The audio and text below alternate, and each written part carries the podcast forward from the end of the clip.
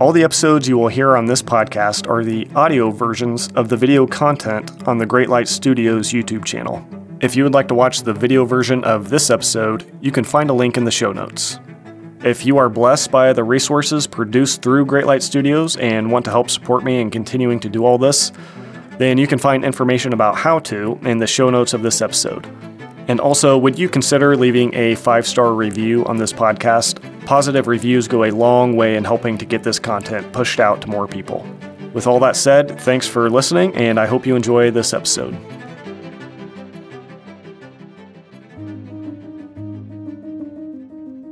The leader of uh, Ali Man, he he's been part of groups in the past. That's another thing most members don't know this is not like the first time this group kind of physics existed. It's a line of movement that has happened, and that's why majority of the lessons that we have are very similar to places like World Mission Society of God and other high control groups that have come before him. The Olive Tree Movement is called because he's been part of all of these groups. He would never verbally say, it, but he's described as the Messiah, the savior of this era, the word savior is used to describe this man, right? But he will never mm-hmm. say Christ.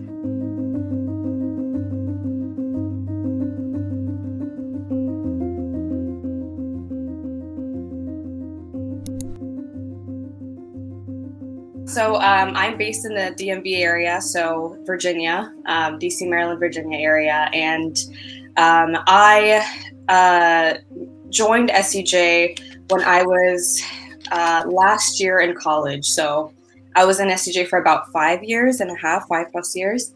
Um, and I mean, I I was a believer growing up all of my life, and I was you know I was raised in a Christian household. Went off to college for about four years, and you know, just like every other undergrad that's about to graduate, you're asking a lot of questions about what's next what am i going to do and we had a mini reunion with some high school friends and that's actually how i was introduced to the group was a a friend of mine from high school who was like, oh, it sounds like you're looking for a community. Like there's a community that I already know. They're really great and they teach the Bible so well. At this point, I think best friend of mine had already taken a couple of classes and was already like introduced. I think had already known what the organization was too. So that's how I was introduced into SCJ and um, I started online just because I was a couple of hours away from their main location, which was in Virginia, and they're still pretty rampant in this area. Um, so yeah, I was I was there for for five years.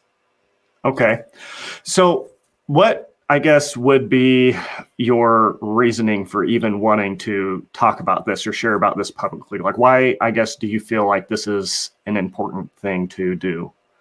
Yeah, so there's a couple of reasons. Um, you know, when I left, it's been about two years now since I've left, and I did have the motivation to want to just tell as many people as possible, right? Because you're just like, just don't go there. It's you don't know what what it is, and um, but I I needed to take time to kind of process what happened there, and um, as a believer, what it means for me when like moving forward, right? Like how do I um, kind of reconcile what's happened to me with what I'm going to base my faith off of ongoing. And so mm. um, within that period of time, I think some of the most helpful um, videos that I saw on this channel as well was people sharing their stories. And I, I think I finally was starting to feel like someone understands, right? Because there's this vacuum that you're in initially when you leave where you feel like, am I the only one? Like, this is just, it's such a strange situation when you leave an environment like that um, especially as abruptly as I left. And so um, my motivation is that it can hopefully help somebody as well.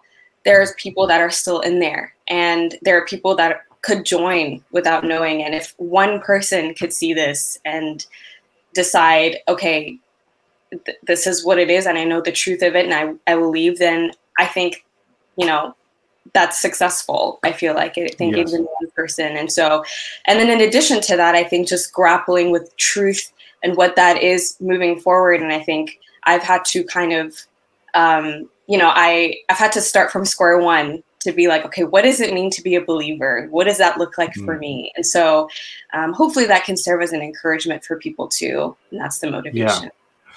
Well, I, I would love to dive into some of that here here um, in a, in a bit, um, and may, but maybe before we get to that, just to kind of set the stage a little bit, I, I suppose, uh, for for both those who might not be super familiar with SCJ in the first place. Um, can you kind of explain like like initially what was that initial draw to join? You're in college you said obviously in, in that time you're you're kind of asking questions but what was it about this group that that you know even having grown up in a christian um, home what was it that they were saying? What was the appeal? What was the draw that that led you to uh, to join yeah i think uh, that's a really great question because um, it started it's for most people that join groups like this it starts off where they feel like they're in a vulnerable space in life right? So it's you're asking all of those questions and this group seems to have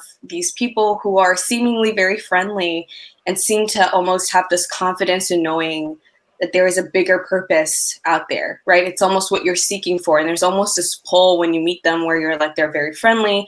But of course, this is agenda driven, right? And so the love bombing, the initial phase of we're going to be your friend, they provide community. And so if you're uprooting from a different place, coming to a new area, you're looking for community, right?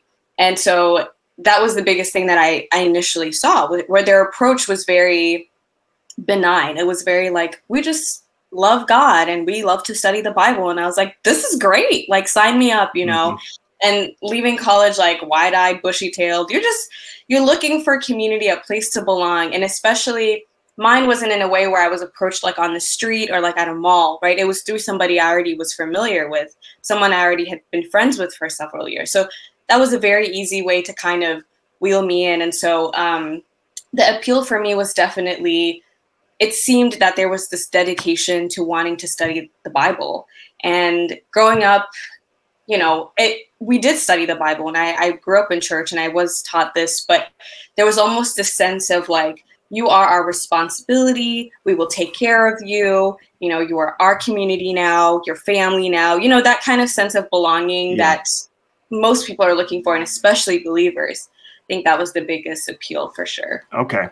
So it sounds like even beyond the confusion and manipulation that happens within like the doctrines themselves, because there's a lot of there's a lot of that. They you know these groups are very good at you know manipulating scripture, making these supposed connections that seem on the surface really convincing, but to anybody who has you know a, a scholarly um, understanding of proper ways to approach you know biblical texts and interpreting it you know you understand that this is just wacky. But you know when you're not familiar with some of those things it it it is quite convincing. But it sounds like to you it wasn't so much that but more the the relational dynamic of it that was appealing or or kind of sucked you in if, if that's maybe a, an okay way of, of saying yeah and the thing about it is that once you're there for a couple years you start to understand that their approach to everyone is curated right? So they understand for someone the pool might be more of a knowledge based thing. So in their initial meetings they'll kind of put out a lot of these like baits right to kind of catch your attention. And if they meet someone like me who's more relational based and I just love meeting people and I want to get to know people, then that's the approach that they're going to take. Mm-hmm. So it's very strategic. And so it all depends. And, you know, that's the route they took because that's the kind of person they met. So they kind of just morph into whatever they need to to draw you in. Yeah. Absolutely. It's all very planned out. There's multiple people on chats. You know, it's it's a very, very planned process to get one person from the complete stranger they just met to join the organization. So. So can you kind of take us through your like your actual experience in the group because obviously you're not there anymore which right. I think would would lead to the conclusion that there's probably issues that you eventually had with it but what were your I guess what was your your experience both good and bad can you kind of like just again for those who might not even be familiar with this group kind of give us an idea of what what does that look like to be a member of Shincheonji, um, and, and and you know again both the the maybe the good elements if you can look back and see any of those and and yeah. the negative ones.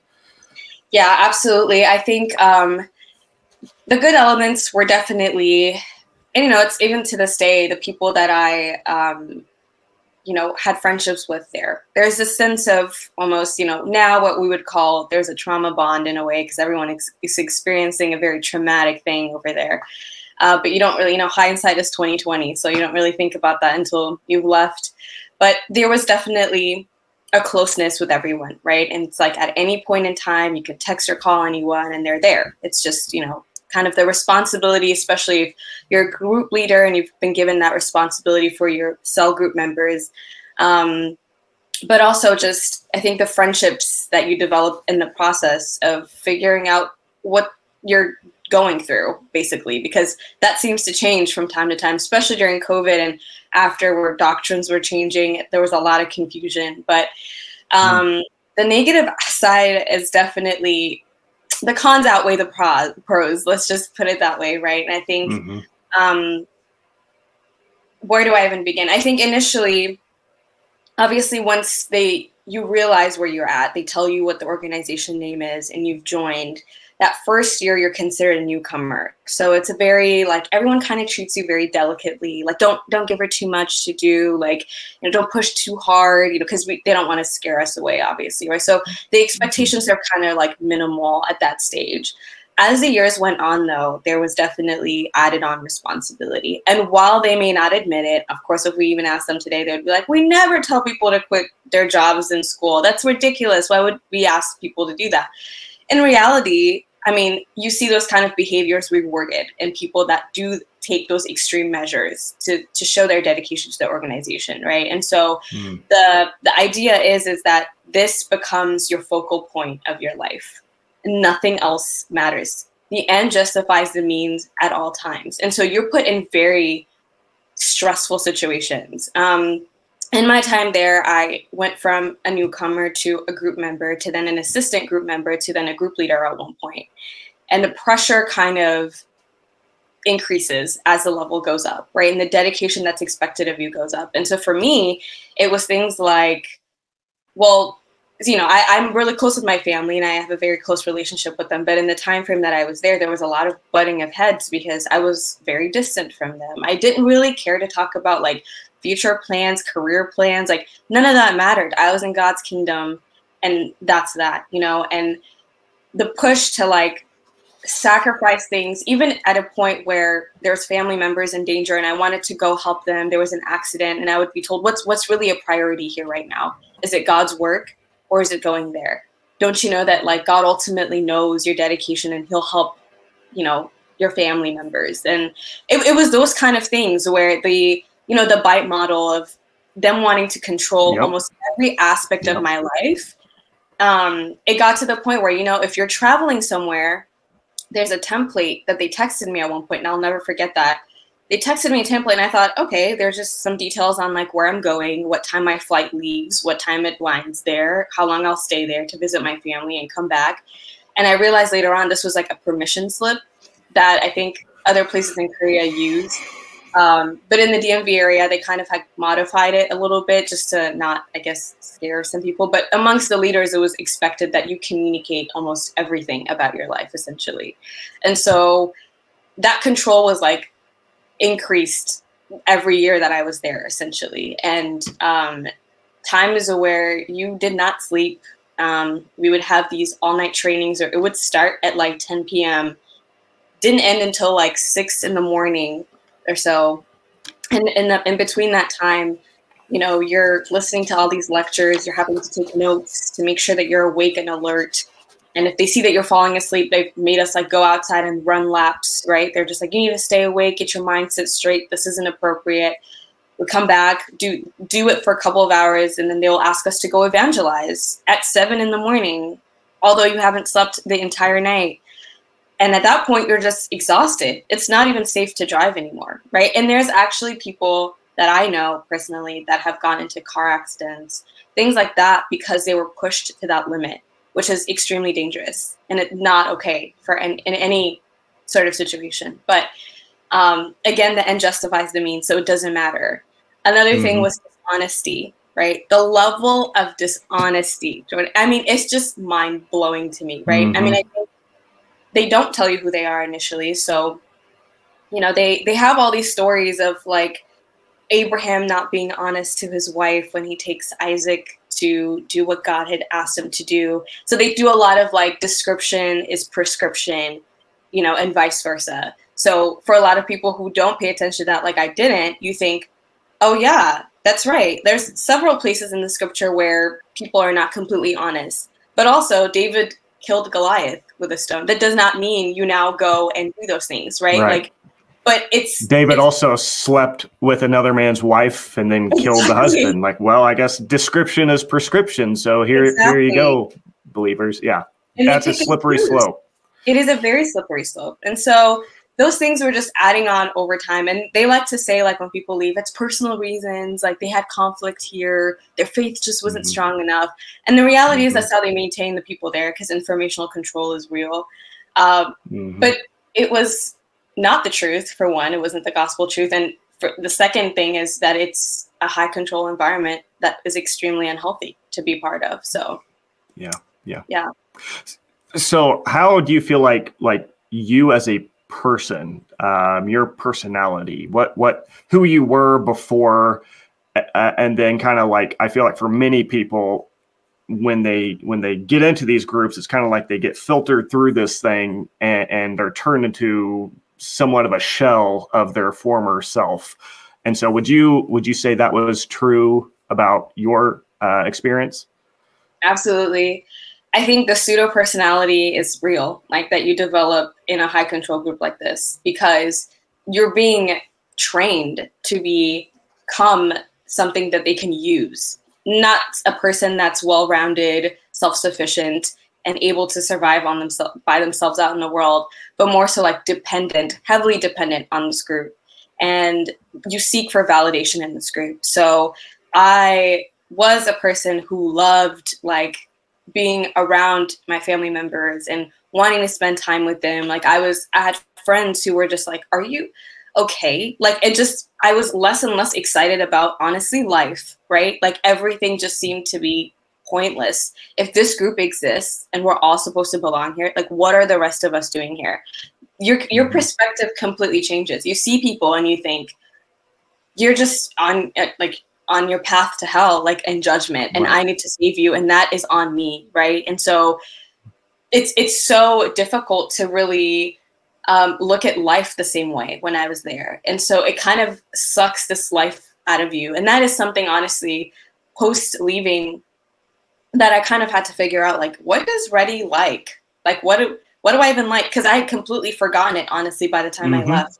And the trainings and the rigorous kind of like mental pressure there is that you're in there in this incubator where it's like an echo chamber. You hear it from everyone, it's the same thing, and you feel like you need to conform to this group. Otherwise, you stick out and it's not a pretty situation for you, you know. And mm-hmm. things have loosened up a bit over the years, but when I, especially when it was you know the early stages of the DC area group, there was heavy like we would go to these retreats. They would call them retreats so that they could take us somewhere where it was like a campsite. And, and there was a point where the leader had started yelling at us already and didn't, you know, realize that other facility staff members hadn't left the premises, right? And so he asked one of the leaders to go and check to make sure everyone was gone because he was about to like basically go off on everyone that was there.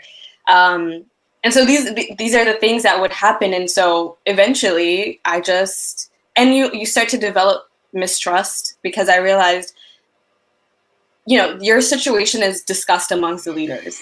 No one truly keeps your secret. That's not a thing because everything is reported as leaders you're mandated to especially if it's something that may cause someone to leave this group right? And i naturally am like i'm very much like until you prove me wrong like you've got my trust. And that I was hurt multiple times in that sense. And I just thought, wow, like no, nothing really matters. It's about the agenda and the bigger purpose here. And so I mm. developed mistrust.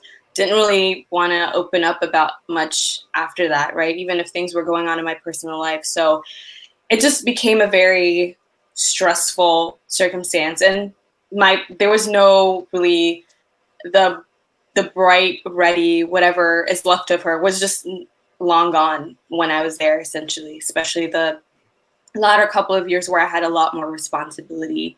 Um, mental health is big. They don't really, I mean, they talk about it some, but there are people there who develop mental health challenges because of the mm-hmm. environment they're in and it's not surprising right it's it's a very right. stressful situation that fosters toxic kind of um, relationships and so all of those yeah. things yeah definitely would you would you personally define i guess the behavior and the treatment that this you know the leadership toward the the members, uh, just sort of the overall structure of it. Would you would you personally define it as something along the lines of like spiritual abuse, emotional abuse? Would you would you use the word from your own experience? Would you look at that and say, yes, I feel comfortable looking at the way this group functions and operates and say that this is rightly defined as an ab- abusive environment? Yes, because their parallel comparison is always Christ when he was on earth and how he went about things and how he did things and how he approached the disciples, yada, yada. And they take things out of context in scripture all the time. And so they, they use that to obviously further their agenda. And in the process, whether that harms you or not, it's really considered like your own personal problem and you need to just overcome that right? And so when you start to use scripture to get people to do things in a, in a manner that is extremely detrimental to them, that is abuse, you know? Yeah. And spiritually, religion is one of those things where people yeah, that's their safety net. That's where people find hope and purpose. And that that when that is being weaponized, especially for people who have not maybe understood it as much as they did before and then this group has kind of given them meaning to it absolutely spiritual abuse is one of the main like mechanisms there to mm-hmm. people mm-hmm.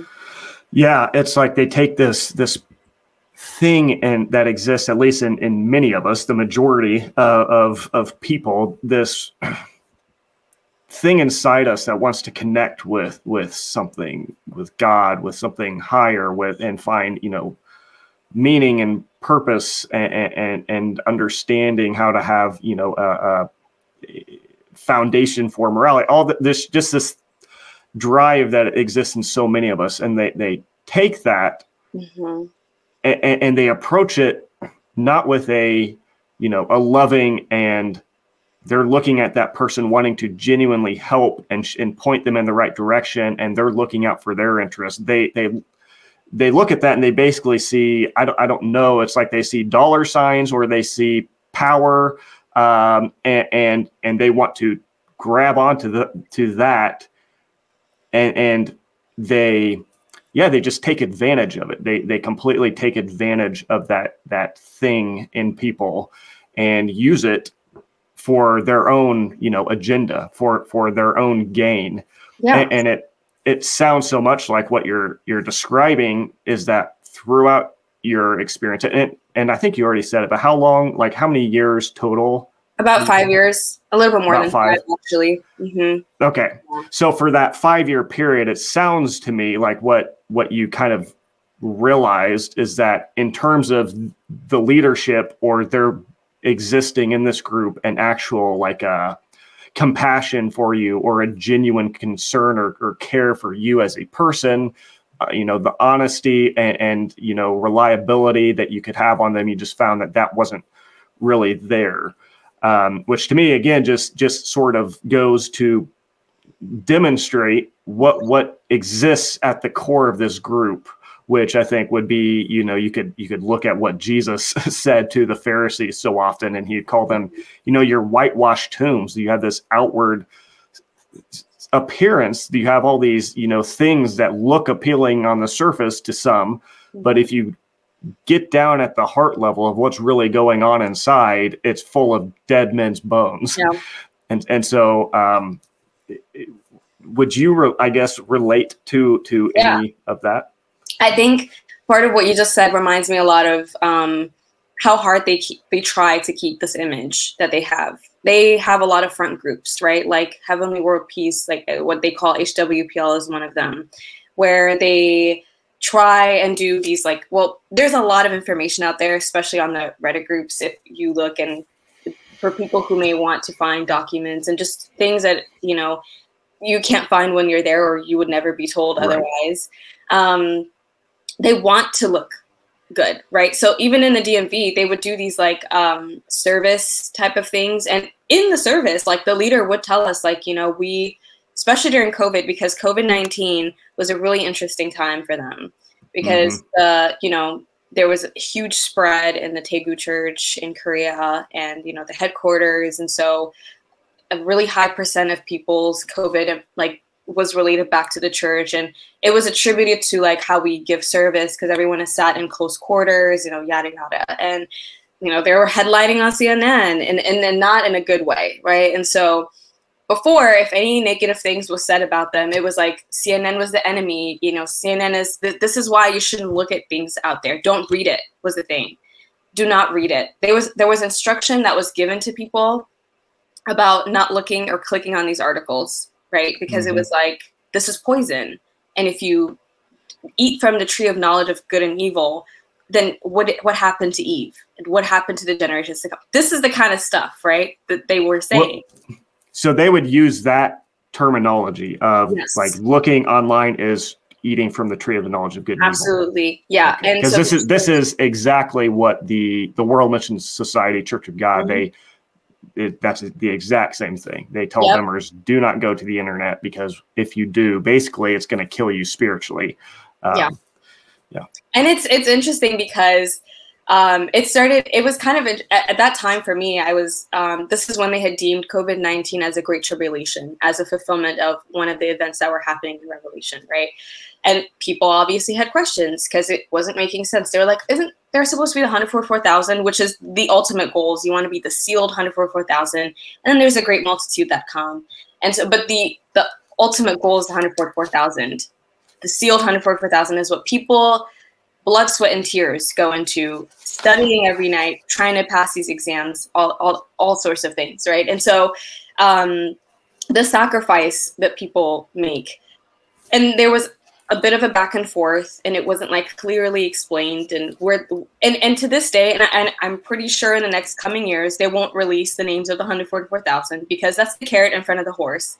Who's going to mm-hmm. keep working that hard and sacrificing everything if they're told it's already been fulfilled and the rest of you guys are a great multitude. It's just not as appealing anymore. People are going to be lazy not want to work and you know sacrifice everything anymore. And so um, that was their their biggest thing. But the the whitewashed tombs and, and just looking appealing on the outside was the ultimate goal. They would mm-hmm. you know try and invite these world leaders to these events.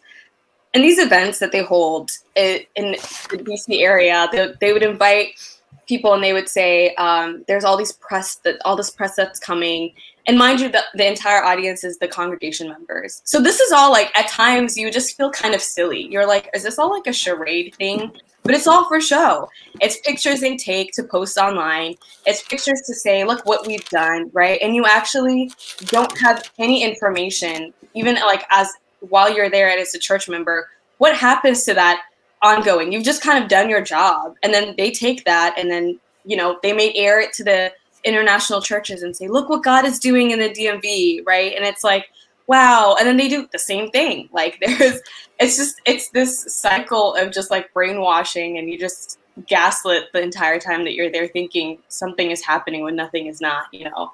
And so, yeah. yeah it's uh, Matthew 23, really this entire chapter, which is Jesus pronouncing the the woes on the Pharisees. But it's just, I think this this chapter, to me, I found is such a concise and accurate summarization of I think groups like Shincheonji, World Mission Society, Church of God. It's so um, you know captures the essence of of what these groups are when you really you know look closely and analyze how they function, how they behave, what what's really at the forefront in terms of what their goals are, what really motivates them, and it's you know it's uh, verse 25 where he says, "Woe to you, scribes and Pharisees, hypocrites! For you clean the outside of the cup and the plate, but inside they are full of greed and self indulgence."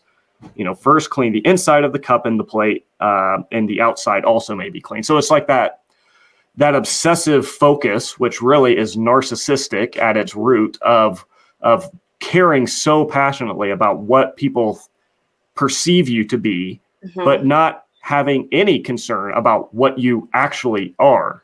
Yes. And, and, that's ultimately it sounds like what what it comes down to for for Shincheonji. Yeah. I mean, and it goes up to the there, you know, there are things that already been told to, to the congregation members that stay within the leaders range, right? And so, you know, regarding leaders, and there's actually recently almost five or six there was like the tribe main tribe leaders and the tribe i say to give context is the 12 tribes that are you know in revelation and scripture. That's they say there needs to be 12,000 within each tribe. That's how it fulfills in revelation. And so the 12 tribes are spread out internationally. Um, the, the one in the dmv is john tribe is what they were um, associated with and um, you know th- there was a, a a handful of leaders that left from the headquarters and to this day, I'm positive that the congregation members don't really know the reason why these people left. Like what what happened, right? And and the critical thinking aspect also kind of goes out the window while you're there because you're just kind of accepting information. And so there there there will be, you know, information that they know would probably challenge a lot of the congregation members so they don't really disclose that information. The idea is like the strategy technically stops once you've joined the group, but really it doesn't. There's like the strategy yeah. kind of expands to kind of maintain you in there with controlling yes. the information that you see and hear, um, your behaviors, etc. So it never truly goes away. There's always someone really with their eyes on you and um, making sure that there's filtered information. And so um, they're also really great at labeling people when they leave, right? Yeah. As a betrayer, as someone who's been possessed. Like yeah. this would be considered persecution. I am persecuting them actively, mm-hmm. is what they would say. Um, there is uh, a lady who left from there who had a rather high um, position in the organization before, and she's released her story over, after some time. Um, and I remember them just completely bashing this woman. And when I was yeah. there, I could tell you, Jordan, I thought this woman was probably possessed. I just thought, man, like, you know, because I didn't have any information. I didn't know mm-hmm. what her story was. So I just thought, what did, like, why would she go and start her own, like, gr- that never happened. That's something that they made up. They make, they make things up all the time. So it's not like yeah. shocking, but, um, yeah. And, and ultimately it's, it's really to make sure that the, the way you look at people who leave is a certain way to make yeah. sure you filter the information they say is a certain way, you know? So. It's just, it's all fear and shame. Like the entire motivation of everything they do is rooted yeah. in fear and shame. It's like the, you know, you, you hear that they, they will demonize these people who leave and, and, you know, that, that ultimately it's just a tool. It's a tactic to make the members who are still there to feel afraid. It's like you're almost, in a sense, making sort of a public example of them and saying, you know, in a, almost an underhanded way, like, hey, this person's an evil, nasty demon. And so if you're, if you even think about joining her, just know this is what you'll be as well. And so it's just, it's just to ingrain in you fear. It's and, and, and, motivated for yeah. sure. Yeah, the whole thing. And there was a time I think during a sermon where the leader was like, "Do we use fear tactics here?" He goes, "Yeah, we do." And I thought, "Well, that's weird." And like, I was like, "Anyone else catch that? That's bizarre." Like, you know. And I'm like, I guess you know, there's a healthy fear of what you have of the reverence you have towards God, right? Right. And then there's this understanding that like it you're your actions obviously because you know when we go into the doctrine stuff your actions faith and everything else are kind of on the same level right and so you're like you think you could mess your salvation up by right. the little things that you do because it's almost like judgment they've got that authority to do so if you don't have that right. approval from them then so that kind of shatters your image of what you even thought god looked like before yeah. right so you just do live kind of in fear all the time. Yeah. I mean, that really is the right there is kind of capturing the essence almost of like the the contrast of, of what the gospel really is and what what a works based, you know, which is the New Testament is just constantly trying to, yes. you know, passionately, fervently, consistently explain this is not how it doesn't work this way, yes. the works based way, and the the works based, law based, the different ways, you know, Apostle Paul will describe it, is at its at its foundation is something that is rooted in fear and ultimately like a mistrust of God. You're not trusting that God is a good father who loves you. And, and so you're motivated by this fear that, oh, I've got to make sure I'm doing it right. I'm I'm getting all these things done because if I don't, he he's he wants to get me for it. Like God is just waiting to to strike us. Like that's yes. what he wants instead of no, like the the whole point of the New Testament is trying to explain this you know this this crazy sort of idea that God is actually like a like a the father of the prodigal son who yeah. even when the son basically spits in his face just wants him to come back and that's that's mm-hmm. kind of the, the heart of god but this group would would kind of you know if, if you would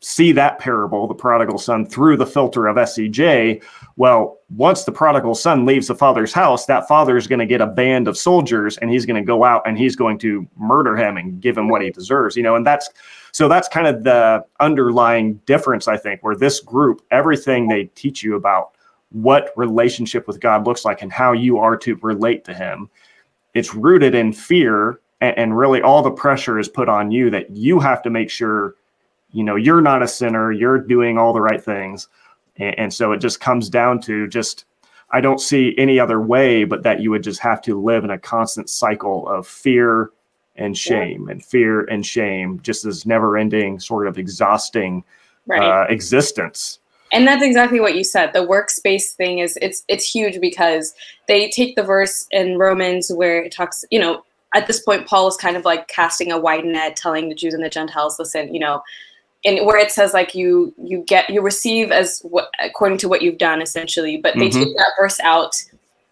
and a lot of other um actually like people who've you know shared sermons on this and they point out the fact that this can be used as spiritual abuse like Mike Winger is one of them teaching through romans he was like mm-hmm. they do because what what what paul was trying to do there is say so far you followed the law and by your own doings you have failed to do so and that's why like chapter three is like yeah righteousness is only through christ essentially right. like works does not equal like grace and grace does not equal works like he is very clear about that but we mm-hmm. don't ever talk about that verse in scj mm-hmm. we would never touch that verse but just that that part where they want to like kind of you know use it for their own i guess yeah. agenda is is used and to them context how they define things is the biggest thing, right? Context is anything from gener- Genesis to Revelation. So, I mean, anyone could go with that and just create what they want yeah. to, which is what's happened because the leader himself, the leader of SCJ, like Ali Man, he he's been part of groups in the past. That's another thing most members don't know. This is not like the first time this group kind of has existed. It's a line of movement that has happened. And that's why majority of the lessons that we have are very similar to places like world mission society of god and other high control groups that have come before him. The olive tree movement is it's called because he's been part of all of these groups. He's never truly had like a traditional the christian you know what you would consider it's always been through these groups. And so he's kind of seen what works and what doesn't work right? So now he can say things like he would never verbally say it, but he's described as the Messiah, the savior of this era. The word savior is used to describe this man, right? But he will never mm-hmm. say Christ. so it's kind of like he uses definitions of like Christ is a title that's given to only Jesus, right? And if you define it's like the anointed one, and he'll use de- definitions, but never actually say he's yeah. Christ because that okay. would cause a problem, you know? Right. Yeah. So it's just the he's not going to explicitly say I am Jesus, but then everything he's saying is basically, hey, you need to think about me, basically worship me as as Christ himself. Right, because they don't even believe in the deity of Christ to begin with. They they almost think he's a, he was a perfect man. He he was a uh-huh. messenger. He came, revealed the word and taught it. But they don't, you know, the whole Trinity is not something they, they believe okay. in. They don't believe in the deity of Christ. And so when you've knocked, which is huge, right? That's like Christology yeah. 101. Like right. Christ and who he is. And so when you've taken that out of who Christ is, the deity of Christ, then you can equate him to anyone. Mm-hmm. And he says, like, you know, they, to, to him, it's it's Jesus is back in spirit, is what they believe through Lee Man-hee, and he's the one who gives these messages directly to the people as he hears them from God, and he's seen how Revelation fulfills and all sorts of things. And so um, it's he's very strategic in how he says things and how he presents them, right? And and how the leaders kind of cover that because th- there's some trigger things that he could say that could really cause people to question, right? So he would never, yeah, he'll never say things like, um, "I'm Christ," even mm-hmm. though he will claim the definitions of what the word the title Christ means itself. That's where the critical thinking doesn't happen for a lot of people yeah. there. So so, yeah. did you say he does use the term Messiah to describe himself? Is that used? So okay, he does. That, he is that the is Savior. Christ. There's, that is that's Christ. what that means. So yeah, yeah, exactly. And the way they kind of go about it is they kind of like massage like what they're trying to get to during a sermon, right? And before yeah. he says that, I remember being extremely jarred at the word like he's the savior in this era, and he was like, well, was Moses sent? Did he save the people of Israel from? Yes. So he would be considered a savior in that era. And I'm like, but none of these people are referenced as saviors in these eras. Like, that's the thing, right? Like, no, none of them are. No. No. So I'm like, it wouldn't make sense if you think you're now the messenger in this era, just like how Moses came and you know Noah, to to, to then refer to yourself as a savior. Like that's doesn't really make sense. But yeah, that, yeah, that's that's obviously pro- problematic, and I, I, yeah, I think you're right. I can't think of any place where you know Moses is referred to as as being the savior of Israel. Yahweh is the savior of Israel, and you know Moses is his instrument to you know perform right Yahweh's salvation. Right. Um, and so it's just it's you know obviously these these cults are um, they like the power and and they they are more concerned with the the power and the prestige and the the control they can have way more than they are about actually looking at biblical context and being honest and um, having integrity in the way that they handle scripture. They just that's not that's of little to no concern um, oh, yeah. to them. Yeah. In addition to that, just like every other major organization, the leader is supposed to be immortal. So, though they're not pushing that as much, but everyone knows that's been there at least five years, even four years, really? knows that this is a doctrine that is taught. And some branches apparently they don't say it as clearly, but to us, I have it written down. People know, like that have been there for several years, that he's supposed to be immortal, and that because that's one of the twelve blessings as him who overcomes in Revelation, because that's who he's supposed to be, receives, is he doesn't have to experience a second death. And so people have asked questions, mm and when people are like, "Oh, but you know, um, he's like in his 90s, he's aging," and they're like, "How how dare you wish that?" On someone and i'm like well he's claiming something pretty um, extreme if you ask me like you know of course mm-hmm. no one would want to wish death on anyone and that's not what we're no. doing people have the right to ask, but ask, the dude's right? gonna die exactly and so i'm like people are asking hey like he's aging like everyone else no. like you know and so my no. question was always like does he ever sin or does he not and the reason why i asked that question is because they told us as members that recreation is a process we have to go through to be married to the martyrs that are in revelation that's when the 144000 are like sealed you then also just as the 144000 um, would also essentially not die. Um, but I had always asked if he's, this is exactly how they explained him, Jesus's return through a spiritual marriage between him and Jesus' spirit, is how they explained it. I was always like, how is a holy spirit like Christ, like you know how how could he be one with someone that would sin because obviously he must sin because he's aging just like the rest of us that's evidence of the fact that death is inevitable for for sinners, right? Who are like mm-hmm. inherited that, and that question was never really addressed. Yeah. Um, I was actually told to ask that kind of stuff like in private and not in group settings because, of course, yeah, that would cause problems. And and it's just it's so it's it's wild. And so and he he's been asked publicly oh so what what are your leaders going to do when you're no longer on you know alive? And he's like if if god tells me to die then i'll die was his answer. Which as you hmm. can see is yeah. So and you know he was revered. What a wise answer he gave. Like it's just it's just yeah.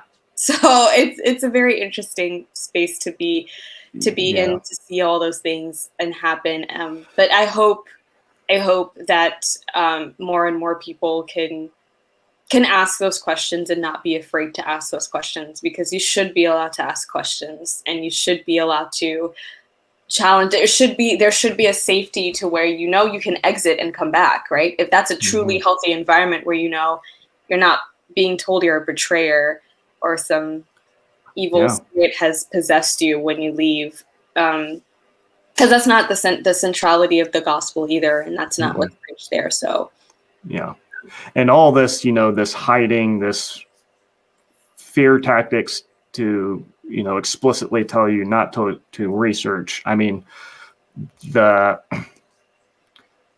all that just points to what a profound insecurity that must exist in this group to to feel the need to to be so concerned with what members find out and, and and, if you're so concerned about people researching and just going and and doing an honest pursuit of what is true and, and looking at the information if that scares you well then there's a an issue there you know if you're yeah. the truth uh, the the truth just it, the truth by nature by definition has nothing to hide you know the truth right. truth is right. light and so so light you know you're not going to find darkness hidden spots of darkness inside light and so right. if you're concerned that that might be the case then you are not the truth and yes. and you're you're trying to hide something mm-hmm.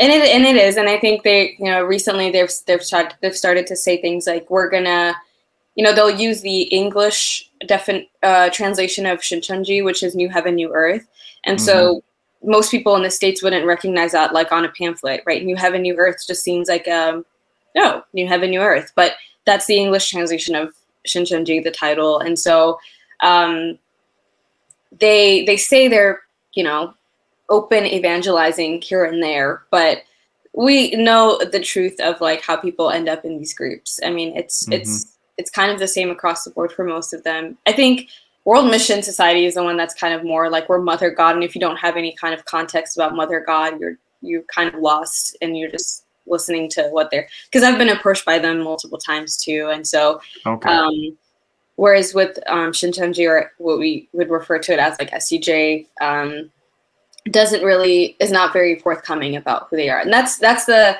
part where I would always say, like, Jesus was never like, just follow me for a couple of months, then I'll tell you who I am. Like, you know, he was mm-hmm. never just like, just see what happens. Like, come along. You know, it was never like that. He was, yeah, you, know, and they would use things like, oh, he said, like, um, my time hasn't come. And it's been like 30 something years for SCJ. So I'm like, how long is it like before yeah. you actually say, you know? And they said, the bread's going stale here. Yes. so they're like, he's using wisdom to hide, like, and I'm like, but he was never telling the disciples to just follow along and then see later on what happens, which is what happens in SCJ where you join and it's months later that you might even find out who they really are. So right.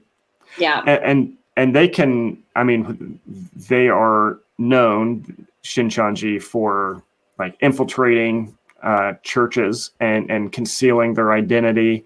I, am sure in many cases just you know blatantly lying um, and being deceptive and coercive and trying to get people to join. And, and there's, you know, there's a verse in, I think it's first or second Corinthians where Paul talks about like, we did not use underhanded ways when we brought the gospel, but, we, but he talks about how like by an open proclamation of the truth, like we, we were just wide open. We weren't, we weren't using uh, manipulative tactics to try to like trick you into doing something. We fully disclosed it and then let you make a decision, decision. based on what the information was.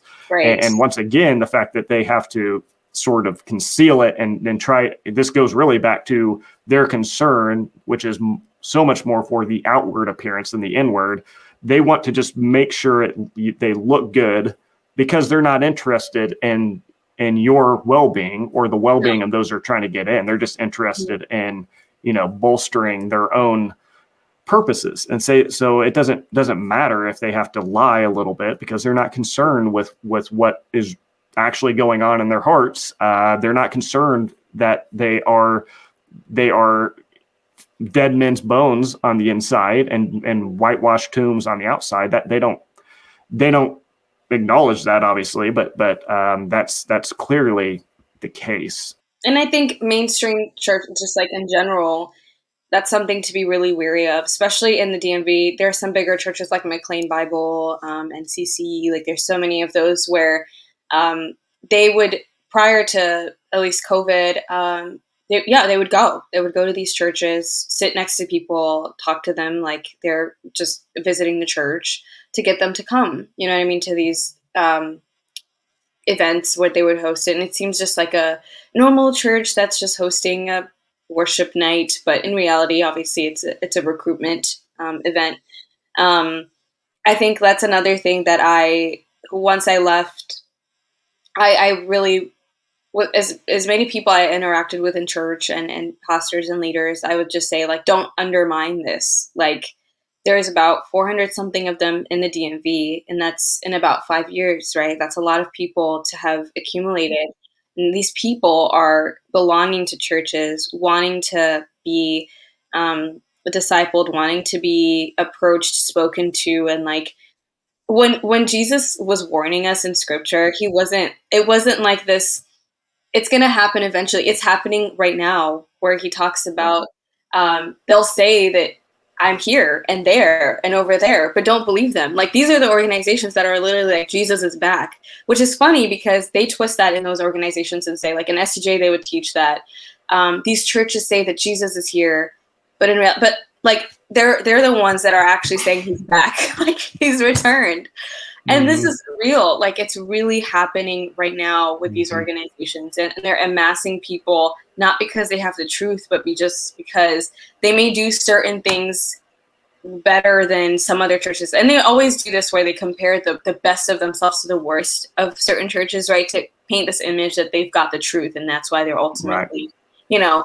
Um, but yeah, I think it's absolutely, absolutely classic. And so, you know, mm-hmm. it's something to be really wary about and um, to know and to just look out for each other in general when, with these kind of things. Um, there's people who have left since I left. Um, some who I knew, some some who I helped, which was um, a really gratifying experience, just because you know, yeah. Ultimately, it's it's really sad and unfortunate um, that people are kind of in these groups, but um, mm-hmm. Just creating awareness, letting people know churches need to be openly talking about this, like what yeah. to look for, you know. Um, so yeah, so yeah, it's, it's it's like a if we become aware, I mean, uh, COVID. Well, there, there's an example. If you become aware that there's this new, you know, infection yeah. disease that is beginning to spread, you know, you don't just say, "Oh, well, that's that's interesting that that's happening to those people over there." Mm-hmm. It's like, mm-hmm. well, no, this is this is something that very likely will impact you, and so you need to know, okay, yeah. what are the signs? What are the symptoms?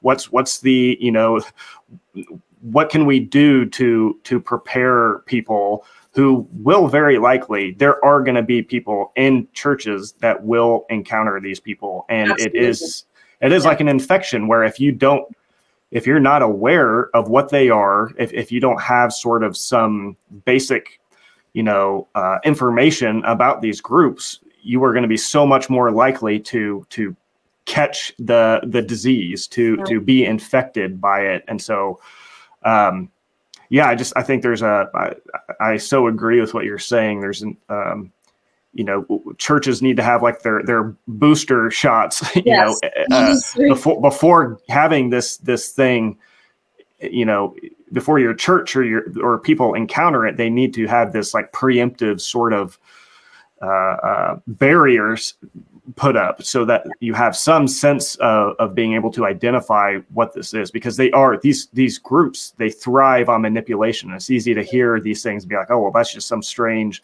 wacky cult who would ever believe that but it's mm-hmm. like Ready is a very intelligent person this this isn't just for the night this is something that they thrive on being very, very good at manipulation and taking information and making it seem convincing. Yeah. And anybody, anybody can can get swept up in this yeah. if they don't have some kind of preparation for it. And so, Absolutely. yeah, I don't know what that should look like, but I, I do totally agree that that in some way, especially knowing that in in the U.S. right now, and probably other places, there is a a you know a focused effort by this group to infiltrate Christian churches to yes. draw out members, and so mm-hmm. it's something that yeah. Um, pastors, I would hope would would be thinking through what what yes. could be done to make people aware, aware. Of, of that. Yeah, absolutely. So I, I, I, definitely agree. I think it's it's it's needed, it's necessary, and I think the dangers of of someone joining a group like this just is it's it's not worth ign- ignoring. Honestly, it's yeah. I think when I left, I remember being like like why why isn't this like like headlining in like churches and like mainstream churches like why aren't they talking about this like you know i just i think i yeah you realize after experiencing something like that that it's it's very dangerous and people as we speak are probably being recruited through instagram and like because you know they'll follow what these fo- the churches follow and then they'll find and then they'll message you and you think oh this person just wants to be friends and and that's not mm-hmm. the case you know um, mm-hmm. um, they'll use dating apps like bumble yep. to they use the, the friends feature to kind of filter people there was a whole chat at one point of people just posting pictures of the person they're talking to so that people don't overlap chatting with them but the amount of information they retain from these people it's and then it's kind of just put on these chats so that they can become targets. It's it's actually really scary honestly. Yeah. i remember just thinking like this is this is terrifying to you know be like oh this person has depression this person has anxiety she's 26 this is her name and do you know what i mean? And it's like very obvious here what's going on. And so um i think it's important to really you know get the word out there for sure. Yeah, absolutely. And it, it's it might seem like just this sort of fringe, far off, distant thing that we're talking about here, and, and maybe may, it is until you realize, oh my my daughter is yes. in this group, and now mm-hmm. she's not coming to visit anymore. Oh, yes. Oh my my my husband got caught up in this, and now there's a possibility we're going to be divorced yeah. and he's trying to manipulate my kids into this. It's like this is it, it, it might seem trivial until it's your family, and I think yes. I've I've seen enough um, I've seen enough families just literally ripped apart by these groups mm-hmm. to know that um, it, it can't I guess it can't be emphasized enough that this is something that that sh- there should be in some way some some awareness yeah. of. Thank you for listening to the Great Light Studios podcast. To find more information and resources or to watch our films, you can find links in the show notes of this episode to our Facebook, YouTube, and other social media accounts. And also, would you consider leaving a five star review on this podcast? Positive reviews go a long way in helping to get this content pushed out to more people.